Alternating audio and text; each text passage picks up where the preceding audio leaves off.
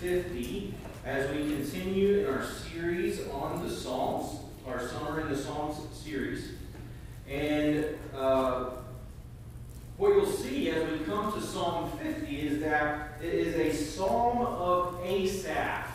A psalm of Asaph. So, if you're not much on Old Testament history and Old Testament scholarship, let me try to explain who Asaph is to give you kind of some context to the psalm we come to today in our series. Asaph was actually recruited by David to be a uh, basically a song leader in the temple, in temple worship. And Asaph was one of those singers, one of those who was supposed to lead in song. And Asaph is given the credit for 12 psalms in the book of Psalms. So this is one.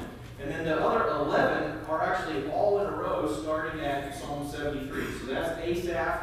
He's a songwriter. And people have pointed out, out that there seems to be a theme with Asaph's psalms.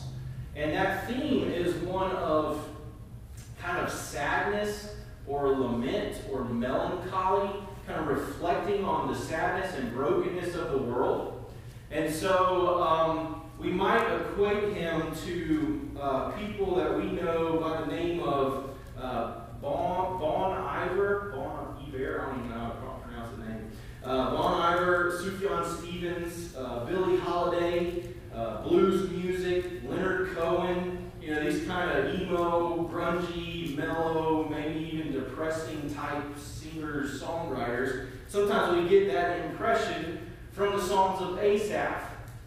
Uh, y'all know what happens if you sing a country song backwards. You get your truck back, you get your dog back, you get a full beer back, and you get your girl back. All right? Right? Because of the big, okay, come on now. Here we go. there we go. All right. Um, so, so Asaph could somewhat be equated to these kind of mellow, sad, bluesy type songwriters. And we might think of that and think, well, why is that in the Bible? You know, we're supposed to be filled with joy as believers, right? We're supposed to praise and worship. Well, the life of a believer, yes, can be filled with joy as we just pray, but at the same time, the life of a believer looks at the world and sees the world for what it is some, something that is broken by sin, that has evil still existing, and so the believer can look with joy and look with hope on our situation while at the same time lamenting and, and admitting that things are not as they should be. And this really, what this has in mind is an, an approach to Scripture or an approach to the Christian faith called the now and not yet. That right now, we can have joy, we can have hope, we can have life, but at the same time, we're not yet experience that, experiencing that in all of its fullness. Right now, through faith in Jesus, we have salvation, but not yet have we fully experienced salvation like we will in heaven. Right now, Jesus has defeated the enemy and broken down the chains of sin and death, but not yet have we experienced full freedom from those things. So now in this world, we still see the suffering, we still see the sadness, we still see the brokenness, and not yet have we fully escaped when Jesus says, one day there will be no more tears, no more sadness, no more death, no more crying. All the pain and all the brokenness will pass away because the new has come. That's the promise we have to look forward to. And so there's a now and not yet fulfillment that's going on in the message of the gospel. And so these Psalms of Asaph, which we'll see today, and probably next summer when we get to the rest, really deal with that now, not yet terminology. That right now we can experience who God is, but at the same time, He's not yet fully uh, set us free from the brokenness of our world. And so there is place for mellow, lamenting psalms. And that's what we'll see this morning. So if you have your Bible, please have that open to Psalm chapter 50. And what I'm going to do is I'm going to read our verses as we come to each section in our outline. And so what I want you to get from this psalm this morning is that God is God. You are not. So don't forget it. Okay? God is God. That's the first thing. You are not. Don't forget it. That's, that's the three things we're going to look at this morning. And so God is God. Look with me at verses 1 through 15. The mighty one, God the Lord, speaks and summons the earth. From the rising of the sun to its setting, out of Zion, the, perf- the perfection of beauty, God shines forth. Our God comes. He does not keep silence. Before him is a devouring fire. Around him, a mighty tempest. He calls to the heavens above and to the earth that he may judge his people. Gather to me, my faithful ones, who made a covenant with me by sacrifice. The heavens declare his righteousness, for God himself is judge. Selah. Hear, O my people, and I will speak. O Israel, I will testify against you. I am God, your God. Not for your sacrifices do I rebuke you, your burnt offerings are continually before me. I will not accept a bull from your house or goats from your folds, for every beast of the forest is mine. The cattle on a thousand hills. I know all the birds of the hills, and all that moves in the field is mine. If I were hungry, I would not tell you, for the world and its fullness are mine. Do I eat the flesh of bulls or drink the blood of goats? Offer to God a sacrifice of thanksgiving and perform your vows to the Most High and call upon me in the day of trouble. I will deliver you, and you shall glorify me. So the first thing we see in these 15 verses is that God is God. We see that laid out in several ways. The first, he says in verse 1 that he is the mighty one. Notice the definite article, the. He's not a mighty one, he is the mighty one. He's the one who has might over all others. He is the most powerful, most mighty person of all creation. He's not of creation because he's the creator. He is Yahweh, the covenant Lord. Notice there again, you've got Lord in all capitals, which reminds us as we're reading our English translation, this is the covenant name of the Lord. This is Yahweh himself, Jehovah. And so he is the mighty one, he is the Lord. And look at that, it says he speaks and summons the earth from the rising of the sun to its setting. In other words, by, by the word of his mouth, just by speaking, he controls everything. He controls the rising of the sun, the setting of the sun, and everything that goes on in between. Every day, all day long, God is in control. That's what that's saying. So he's the mighty one who's the covenant Lord, and he controls all things. That really has to do with the doctrine called the sovereignty of God or the providence of God.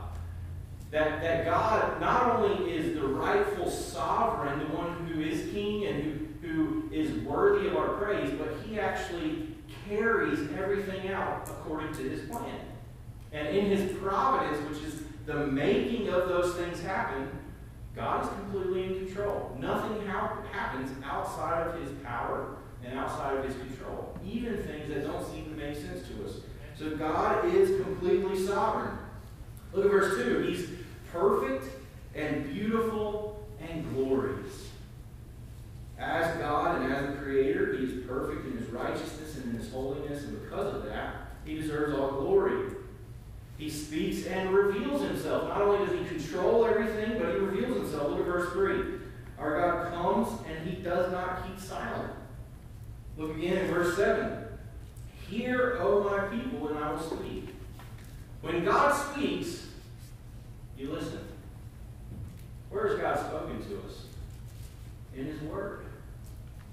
God has revealed himself in his word. You know, throughout the Reformation time, um, do you know what the, the main issue that the Catholic Church had against people like Martin Luther and John Wycliffe and these other people who, who were reformers really pushing against the authority of the church? You know what the main issue that some of them were killed for? It was because they took the scriptures and translated them into the language of the people so that people could read the Bible for themselves.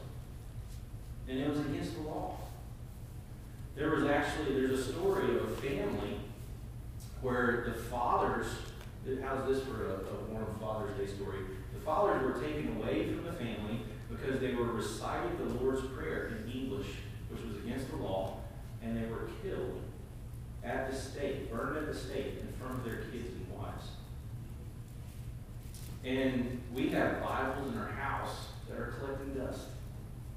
Now, I don't, I don't say that necessarily to guilt trip you, but to really show you what a privilege it is to have the Word of God. It's a blessing and it's a gift from God that He would speak to us.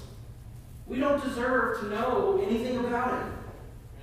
But He's made Himself known in His Word and in His Son, Jesus Christ. So He reveals Himself, He speaks to us and reveals Himself. He is powerful. We see that in verses 3 through 6, that He is a powerful God, that a fiery tempest goes before Him, that He is the judge. He is a just judge who will punish sin for what it deserves. And that as the covenant Lord and as the righteous Lord, He will judge sin perfectly. He's the only judge who knows every act of sin to its full extent, who can punish sin for exactly what it deserves, and he promises to do that. He promises to punish sin for what it deserves. And this God who will punish sins, you can't manipulate. You can't buy them off. That's really, I think, what's going on in verses 8 through 13. He mentions all these sacrifices. He says, I'm not going to accept your sacrifices, your burnt offerings, all these things. Now, what's going on there? Now, God had told them to present their sacrifices, right? He commanded them to bring their bulls, bring their goats, bring their birds, bring their lambs. He commanded them to do that. And so why would, why would he say, I'm not going to accept your sacrifice? Well, what's going on here? If you read into that a little bit more, he's dealing with their heart motivation. What's happened is they begin to put on a false sense of worship that if we go through the motions, and if we do, you know, these things that God has laid out for us to do, then we're gonna we're gonna appease him. We're gonna satisfy his wrath or his holiness and but we forget God sees the inside. He sees your heart motivation. He sees where you really stand in, in faith, in repentance, in your understanding of the gospel. And so there are people every Sunday who are in church, who, who read confessions, who sing songs, who sit quietly during a sermon. Maybe they hear some of the words, maybe they don't. Who in their hearts really are not people of God. They haven't truly believed.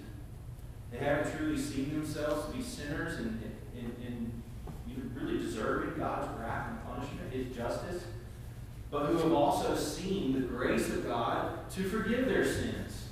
And so, what does He say instead? He said, instead of coming with your sacrifice, come in thanksgiving. Look at verse 14. Offer to God a sacrifice of thanksgiving and perform your vows to the Most High, to the Most High and call upon me in the day of trouble. Now, what's going on? What God is saying here is don't just go through the outward motions of worship because you think that's what you're supposed to do. Because that's how your culture tells you to worship, or that's what's culturally acceptable, or because maybe you're convincing everybody in the room that you're a good Christian person. But God sees your heart. He knows if you're really here in repentance and faith, coming to worship Him for who He is. And so he says, don't come with an outward motivation of just playing the part and looking the part. Make sure in your heart you're coming for the right reasons. And what's the right reasons? Thanksgiving. Worship and thanksgiving. Why? Because God has made himself known, and he's done that primarily in the person of his son, Jesus Christ. You see, the sacrifices that were going on in the Old Testament, they were given to the people to forgive them of their sins. They deserved death. God provided a sacrifice so that they wouldn't have to die. That's what sacrifice was all about. But they had made it some sort of outward obedience. They forgot what the sacrifice was actually about. It's the same thing as people seeing a cross or wearing a cross around their neck and forgetting that's where the Son of God was slain because my sin deserved God's punishment forever. You see, the, you see how similar that is? How easily we can just kind of go into a Christian morality, culturist, culturist society of, yeah, I'm a Christian, but you forget the gospel. And so what we see here is all these things. Now, what does this tell us in this first point? If God is God, what does this tell us about Jesus? Well, I, I have several passages laid out here. I don't know if I'll get to them all. But starting at verse, uh, at chapter 42 of Isaiah, you actually get several descriptions of God from 42 all the way through 45. God really lays out who he is. I just want to read you a few of these. First of all, in Isaiah 42, verse 5, it says this, Thus, God, this, thus says God, the Lord, Yahweh, who created the heavens and stretched them out, who spread out the earth and what comes from it, who gives breath to the people on it and spirit to those who walk in it. I am the Lord, I am Yahweh, I have called you in righteousness. I will take you by the hand and keep you. I will give you as a covenant for the people, a light for the nations, to open the eyes that are blind. I am the Lord. That is my name. My glory I give to no other. So that's Isaiah 42. Isaiah 44, let me just skip to 44, says this, starting in verse 3. For I will pour out on the thirsty land and streams on the dry ground. I will pour my spirit upon your offspring and my blessing on your descendants. They shall spring up among the grass like willows by flowing streams. This one will say, I am the Lord's, I am Yahweh's. Another will call on the name of Jacob. Another will write on his hand, the Lord's, and name himself by the name of Israel. And then 45, Isaiah 45, verse 5 says, starting verse 5, I am the Lord. There is no other. Besides me, there is no God. I equip you, though you do not know me, that people may know from the rising of the sun and from the west that there is none besides me. I am the Lord. I am Yahweh, and there is no other. So these verses, and I can give you several more if you want more, are all saying that God is the Lord, Yahweh. Yahweh, the Lord, the covenant God, is God. As God, He's created all things. He holds everything together and he deserves all glory. My glory I will give to no other. He deserves all glory, all praise. Now, why do I lay these things out in this first point when we're talking about God being God? Well, because it's, it's been a debated theological point for years, thousands of years. It was one of the earliest doctrines that was debated in the church, in the church with the church fathers, and it is this: the fact that Jesus, the Son of God, is equal with this God. He is God Himself. That Jesus is actually the fulfillment of these things. That Hebrews 1 says He has spoken to us in His Son. That John 1 says, In the beginning was the Word, and the Word was with God, and the Word was God. He made everything. Nothing was made that was not made by Him. That is Jesus. Colossians 1 says, He has created everything for Him, by Him, for His own glory that he is the creator sustainer of all things. And Philippians 2 says that Jesus, because of his death on the cross, because he is risen to glory, has been given the name. What name? The name that God would give no other. Jesus has been given the name because he has already owned that name of the Lord. Jesus is God. Jesus deserves all glory. Jesus deserves all praise, all worship, all obedience, all trust. So that's who this is. God is God. So that's the first thing. God is God. Second thing is you are not. Look at verse, uh, starting at verse 16. You shall, oh, sorry, I'm, I'm still in Isaiah. Uh, there we go. Verse 16. But to the wicked, God says, what right have you to recite my statutes or take my covenant on your lips? For you hate discipline, and you cast my words behind you. If you see a thief, you are pleased with him, and you keep company with adulterers. You give your mouth free rein for evil, and your tongue frames deceit. You sit and speak against your brother, you slander your own mother's son. These things you have done and I have been silent. You thought that I was one like yourself, but now I rebuke you and lay these charges before you. Now this this section is really humbling. Okay, it's humbling for us, but it's also humbling in the perspective of for those who don't know Christ, this is describing them. This is describing where they are. We, we believe in a God who is a just God, who first, this passage first describes us in our state of unbelief. We are the wicked ones. We are the ones who hate the Lord's discipline. We are the ones who abandon God's word and, and cast it aside. We are the ones who keep company with sinners. We are the ones who are the company of sinners.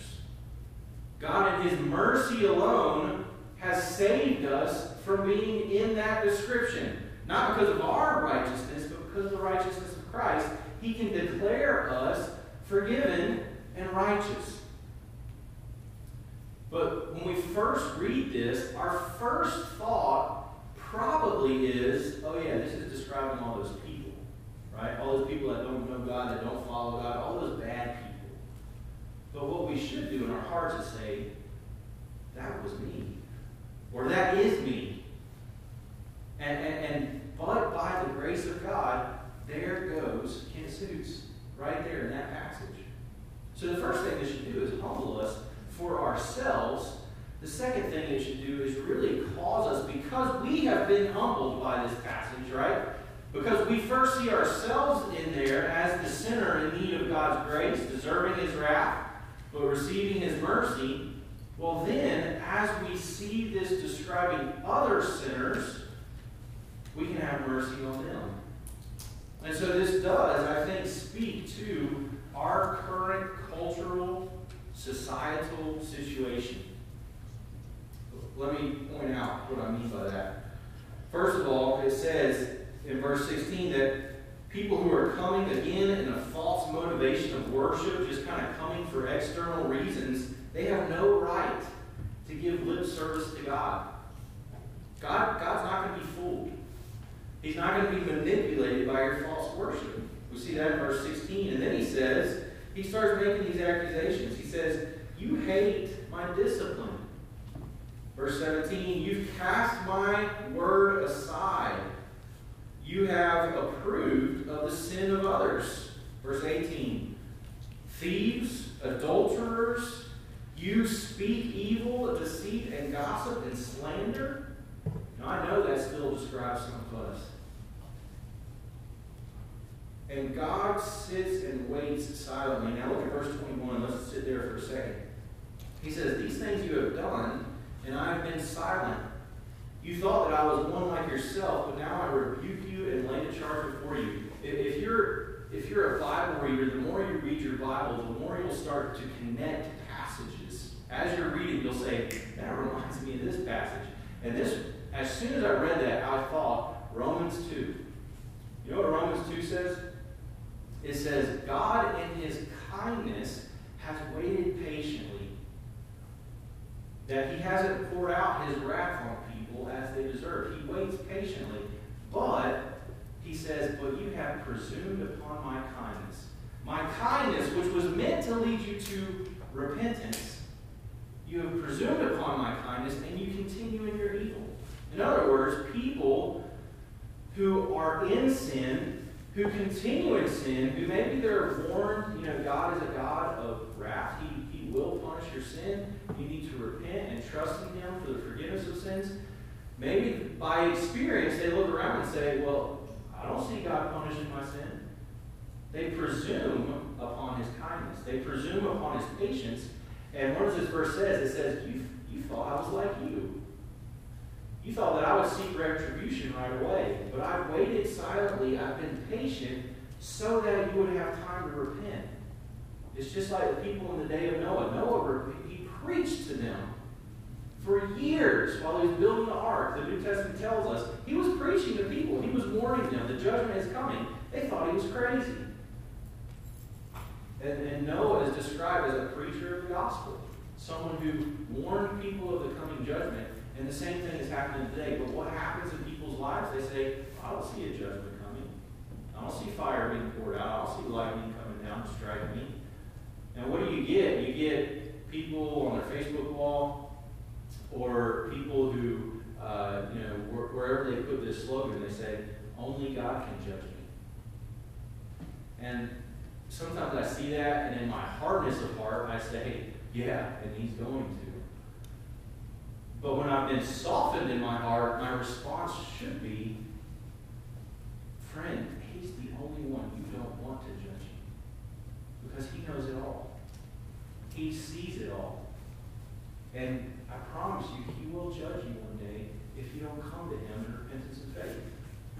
And that's what God is really saying is, is he's promising that he is a just God. Now, before we move on from this, I wanted to first give you an illustration and then try to apply this point before we move on to our last point. And that is this. Imagine me as a parent. Here's a Father's Day illustration.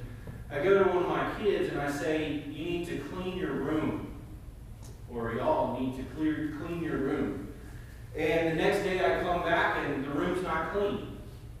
And I'm going to go through a list of uh, excuses that we might hear. Okay, first excuse I forgot.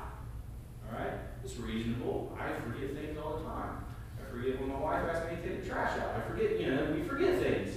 And so, you know, have mercy on you. But the fact is, you didn't remember because you didn't do it right away, care to remember, right? Really, in our inward hearts, we forget things because we don't want to remember them. We don't want to do them right away. So, I forgot. That's one excuse. Second excuse is, um, well, today my room's even dirtier. Right? You told me to clean my room yesterday, and I had these toys out, but then since yesterday, it's actually gotten even worse. So now that's not really a fair command. Things are different today. Things are different now. It's a lot messier. That's a harder command to fulfill now. And so I don't think that's fair for you to demand of me that I clean my room because it's worse today than it was yesterday or was, you know, 50 years ago. And God says, No, I told you, I told you to clean your room. So that's the second excuse you might get. The third excuse is, I actually like a messy room. I like my room messy. I like being able to see everything. You know, I heard one person say the floor is basically just like a big shelf. Right? It's, you just put everything out there and it's easy to see, it's easy to find. And so I prefer a messy room. I prefer an unmade bed. It makes it a lot easier to get in at night. I prefer things messy. And again, the command was clean your room. I didn't ask you how you felt about it. I didn't ask you what you preferred. I said clean your room. Now, these three examples I've given you of, of a father to a child are the exact excuses you get in our current cultural situation. People say that they don't know the commands of God, they don't know God's word, they've forgotten what He has actually commanded in His word, and God says, You forgot because you didn't care. You didn't want to know what I said in my word. Second excuse, well, things are worse today than they were when the Bible was written. Things are different today. Culture is different. God says, my command is still true. Doesn't matter how bad things are, my word is still true. Same yesterday as it is today. Third thing, well, God, I actually prefer life this way. I like doing life my way instead of your way. And God says, my way is the only way. I am God, you are not. And in our cultural situation, I think we can all think of situations where that has played out in our culture, right? Where, where people have convinced themselves that the way of the culture, my personal preference, my personal feelings, my personal desires trump what God has commanded. And so let me just say one thing before we move on.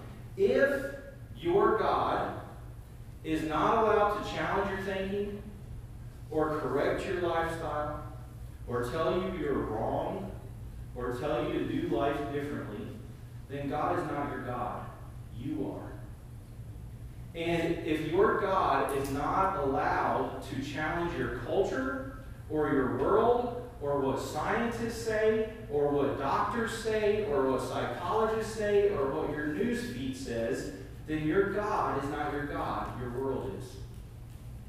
Do you see that? God is God. You are not.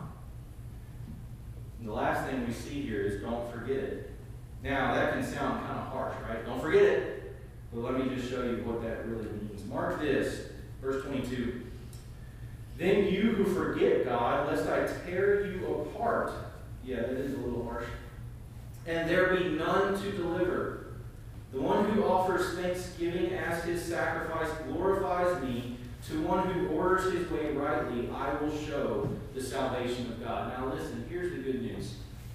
The good news has to come in light of the bad news. The bad news is yes, your sins really do deserve God's punishment and wrath. And if you don't acknowledge God as God, He will come in justice. And the, the last chapter in Revelation says, I will pay my recompense. I will pay back everyone for what they have done. God promises that as the just and righteous judge. And He knows everything you've done. Behind the scenes and in the front scenes. He knows it all. But this God who's a God of justice who promises to punish sin also has provided a sacrifice. A sacrifice for your sins. To die the death that you deserve. And that sacrifice was his own son. God sent his son into the world. John 3.16, God so loved the world that he sent his son, that whoever believes in him will not perish, but have everlasting life. The promise of the gospel is, even though your sins deserve death and punishment forever, God himself has paid the price with his own son. That Jesus was torn apart that Jesus suffered the wrath and anger of God, that Jesus suffered the righteous justice of God that you and I deserve. And so, this last verse, when it says, offer thanksgiving as a sacrifice, what it's really saying for us in the New Testament to understand the gospel is Jesus is our sacrifice. Because of that, we can come in thanksgiving and worship Him. And as we acknowledge Him as God, as a God who is just but also merciful, who has provided a sacrifice in his Son, we give glory to God in that as we worship him. And then look at that last thing. I will show the salvation of God. What is the salvation of God?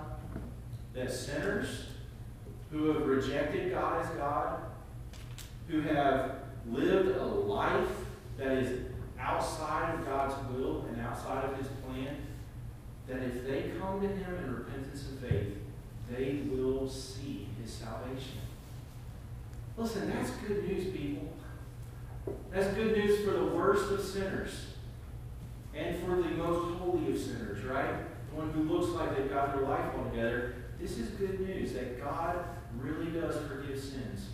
And so, I just watched a documentary this past week called In His Image.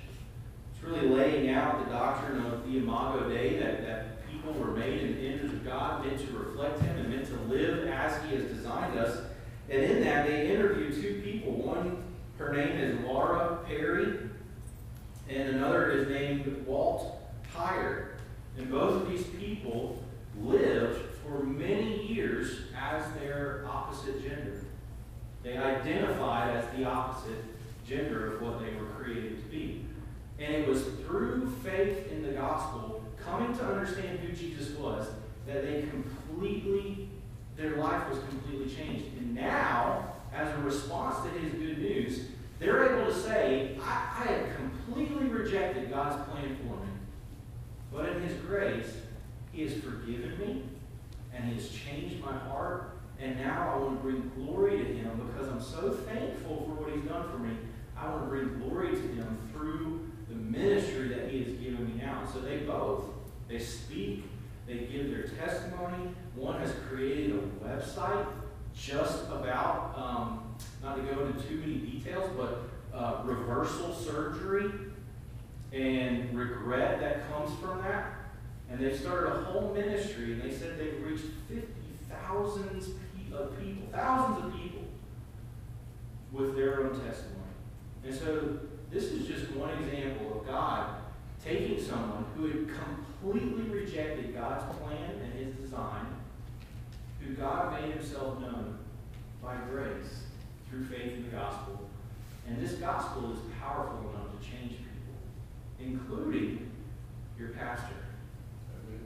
So pray for me and pray for one another that this gospel would continue to work in our lives, that we would acknowledge God as God, that we see more and more that we are not, and that we would see and not forget His grace that He has shown us in the gospel. Let's pray. Father, thank you for your love for us. Thank you for Jesus, the one who is God, the one who made himself known to us as God, who came in the form of human flesh, who suffered and died for the punishment that I deserve, that we deserve.